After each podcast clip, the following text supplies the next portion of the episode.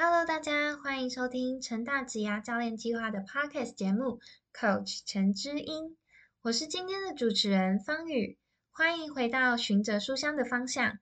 在上一集节目中，我们介绍了人生困境治疗法以及它的类型。今天要来讨论的是，在我们认识自己被哪一种人生困境束缚后，会产生什么样的应对姿态？又应该要怎么脱离呢？今天我们也邀请到了同样身为执行团队的卡古索玉书，来和我们分享他面对人生困境的应对经验。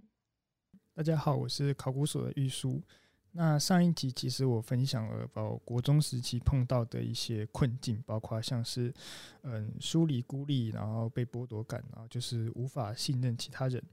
那这一集的话，主要会讲我高中的经历，包括我国中的那些伤痛，如何到高中它怎么继续存在，又是怎么困扰着我，到最后被解决的一个过程。上集的分享真的十分精彩，还没有听过的观众可以再去收听哦。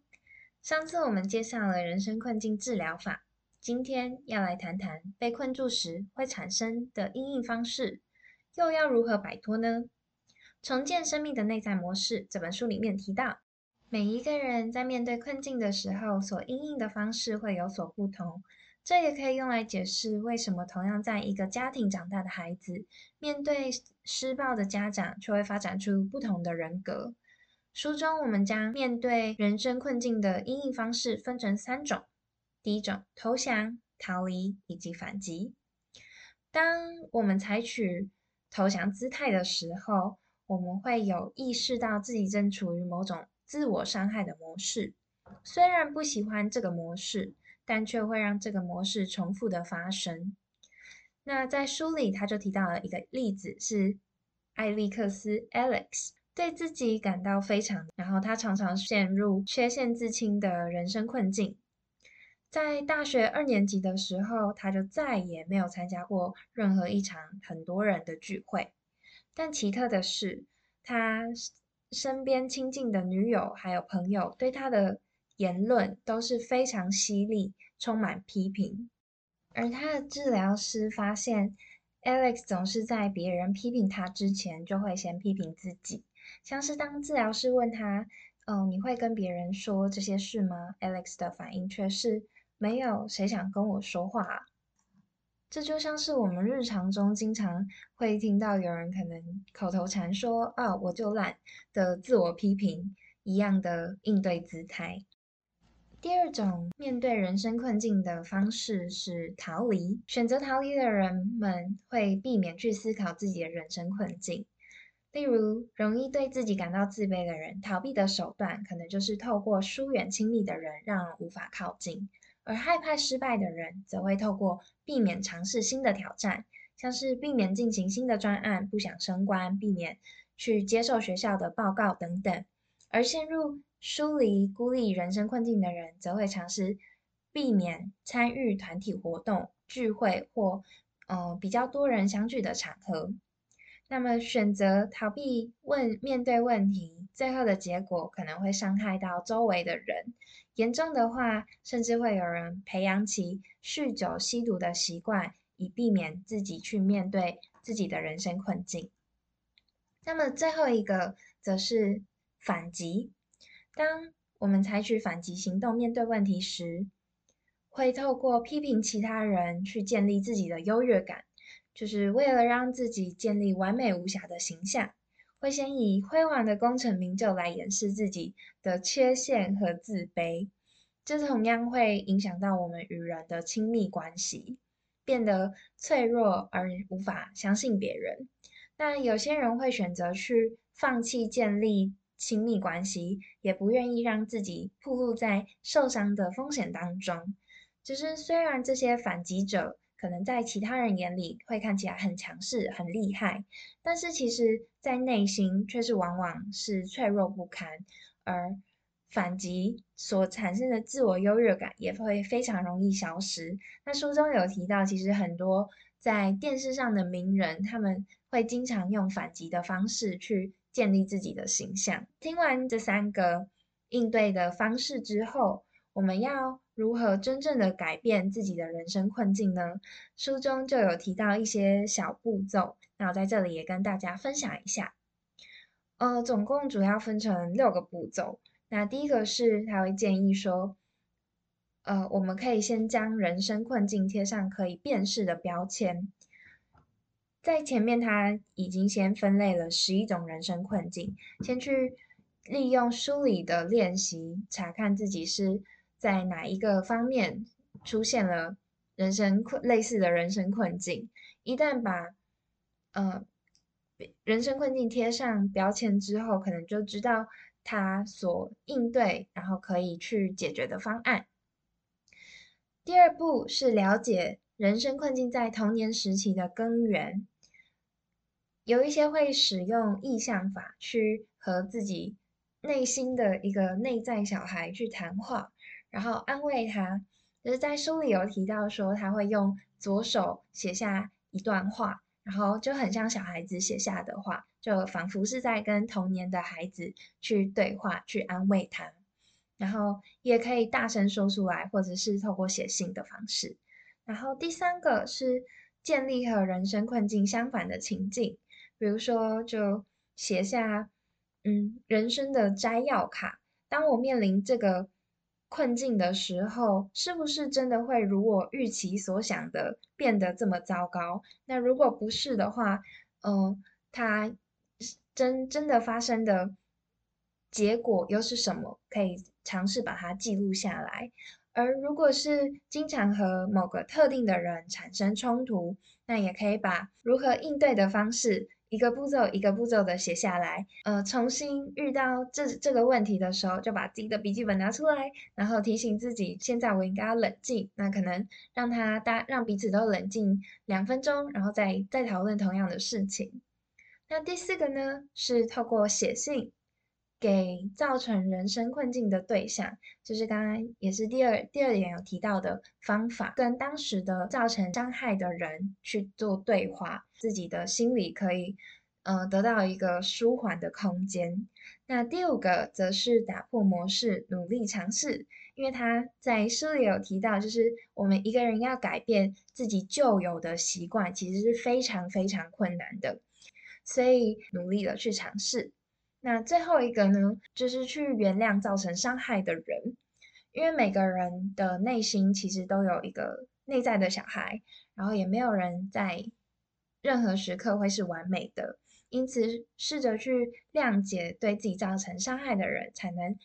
产生真正的改变，然后建立更幸福的生活。那这些是书里作者分享的经验，但是当然每一个人在面临自己人生困境的方法是不一样的。所以，我们今天邀请到的嘉宾玉书，我想要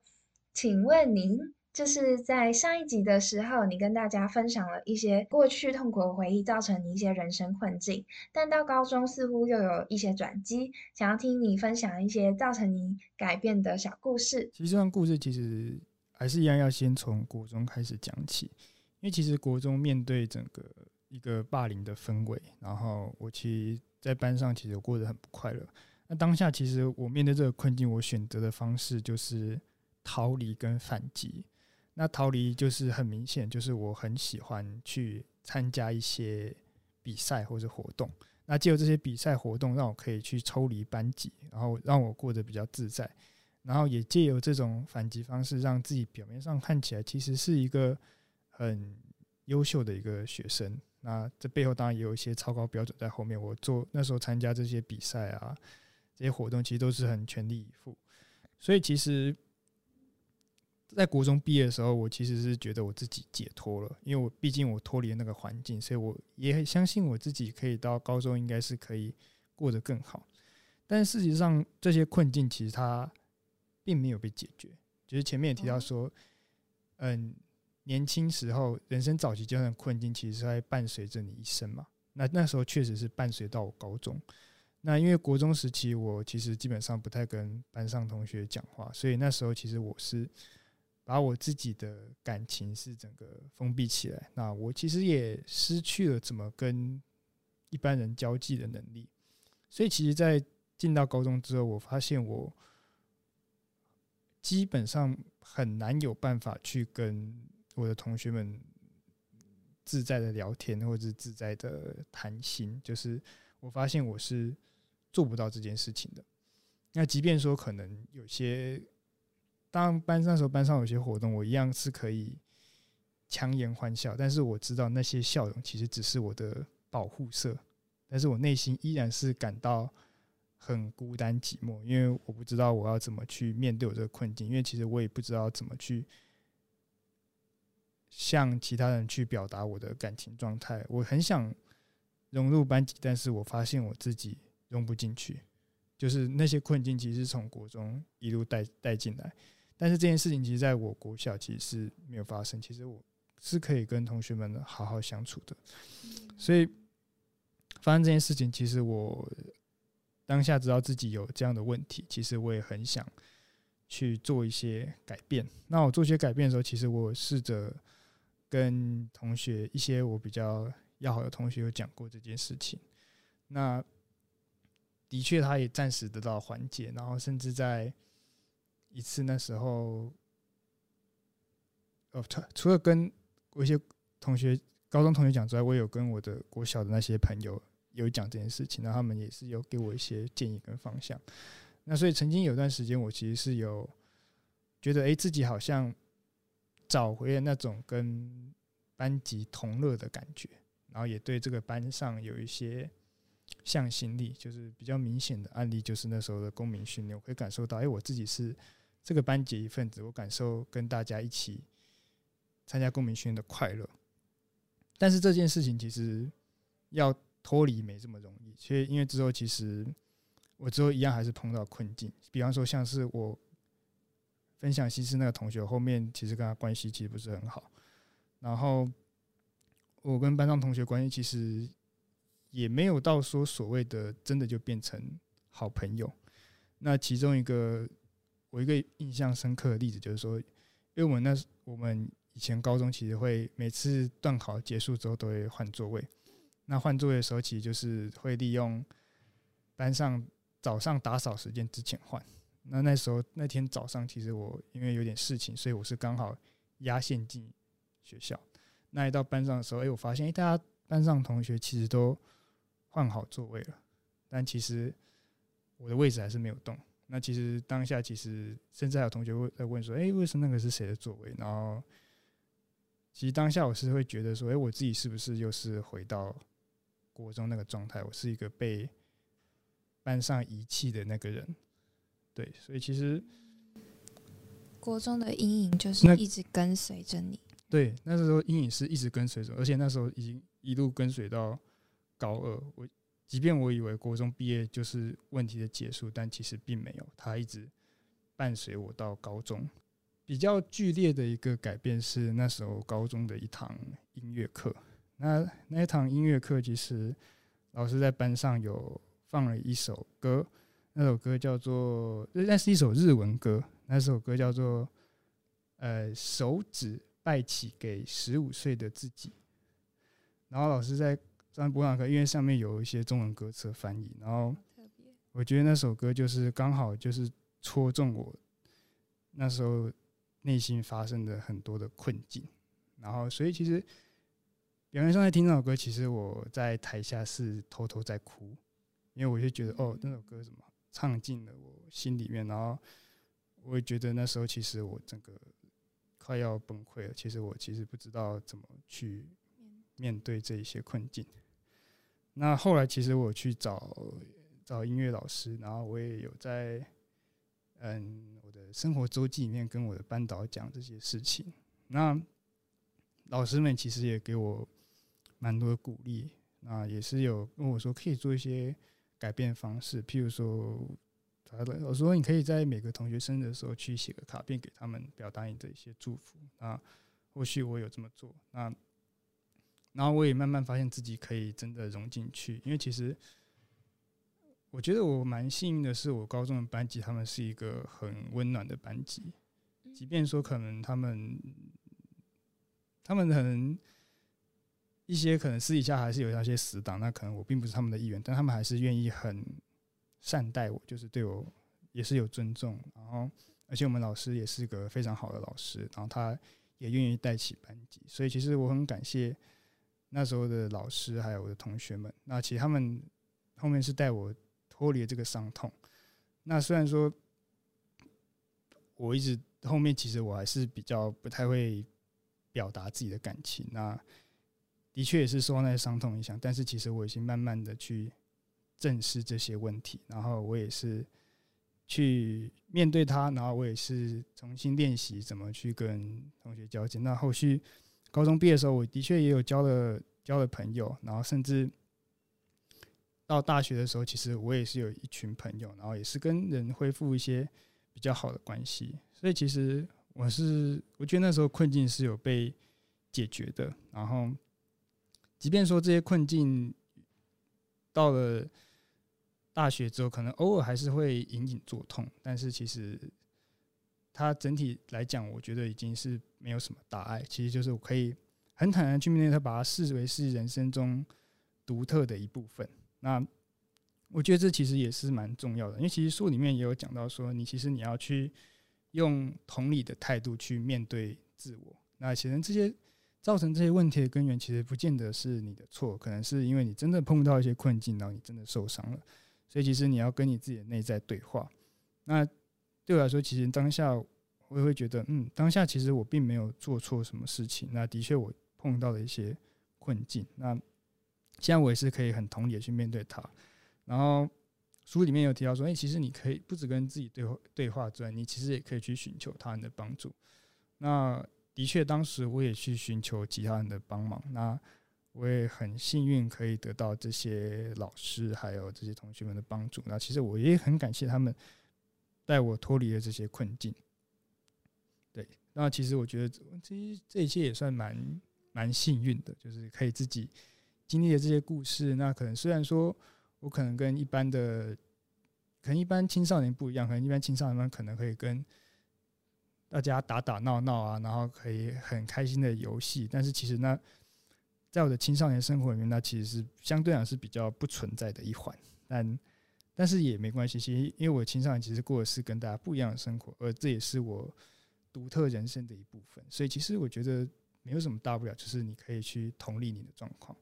谢谢玉树，你跟我们分享这一段你蜕变成长的过程。那我从你的故事里面也听到，就是你可以这样子去做改变，有其实有两个很重要的。因素，然后第一个听起来像是，第一，你愿意去重新面对过去那些伤害；第二，是你开始去向外寻求帮助。对，因为我觉得这这这两件事其实是非常重要，因为其实这也可以刚好对应到书里面讲到，因为其实书里面比较着重在说你要了解你人生困境的来源，跟内在小孩对话。那这个。对话的过程，其实对我来说就是我愿意面对我的问题，而我不是继续选择投降、逃离，或者是反，或者是反击。那我愿意面对有问题，我想要做改变。那我觉得这个是你想改变人生困境的第一步。那第二步的话，我当时的选择是我向其他人寻求帮助。那我觉得这件事情其实也蛮重要的，因为很多人生困境，你可能。如果能自己解决，当然是最好，但是也有可能是你自己没有办法解决的。当当你没有办法解决的时候，其实你应该去寻求你身边你信任的人，或者是一些专业的协助，因为他们也许可以看到一些你不曾看过的点，然后甚至可以帮助你脱离这些困境。那我觉得书中里面还有讲到另外一点，说其实很多人生困境，它可能是不会是显性，它会是隐性的。但是这些隐性的困境在于说，你要怎么去。面对它，那这些困境会不会造成你生活上碰到的一些问题？那假设你真的觉得它是个问题，那也许你自己没有发现，或者你自己有发现，或者你身边的亲朋好友察觉到这些问题，那我觉得只要你愿意去改变它，就会是一个改变的契机。那这个改变契机就是可以让你去往一个更好的人生前进。还有一个就是书里也有提到，我们要如何分辨人生困境。那这些人生困境其实有三个很重要的点：第一个，它是终身性的模式和议题；然后第二，它有自我伤害性；然后第三，它可能会让你一直重复这个形式，因为虽然你很痛苦，但是它却是你最熟悉去解决这个问题、这个困境的方式。那这些是他们在分辨的时候去，就是书里提到的。对，我觉得这件事情其实这真的是可能跟自己内心对话会比较清楚，因为其实是不是终身性的问题，其实从可以去大家可以自己去反省自己的人生里面是不是有些问题它是一直不断的存在，那这些事情它可能带给你很多的痛苦，但是。你却一直要重复发生，就像我那个时候，我其实一直很想要跟人去做一些交流，但是我发现我做不到，所以其实我让那个痛苦确实是一直存在一段时间。那这段时间，当然你到今天，它多少还是有一些影响，就是会觉得，嗯，我是不是又回到过去那个状态？但是其实就是会想起那时候解决方式，重新带着一些。温暖啊，爱人的一些力量，继续前进，其实会发现那些问题，其实有些时候他可能就真的只是庸人自扰而已。你只是把自己内心自己把它困住，其实你只要把那些枷锁把它解开，其实人生中还是有很多美好啊、美丽的事情在等着你。谢谢玉书这么丰富、精彩的分享，还有这样的总结。我们的节目也到最后，循着书香的方向，这系列就到这里。希望你们喜欢这系列的分享。执子之手，大手牵小手，期待每一本分享的书籍都能让同学们循着书香的方向，探索生命不同的样貌。Coach 陈之英，我们下集见喽，拜拜，拜拜。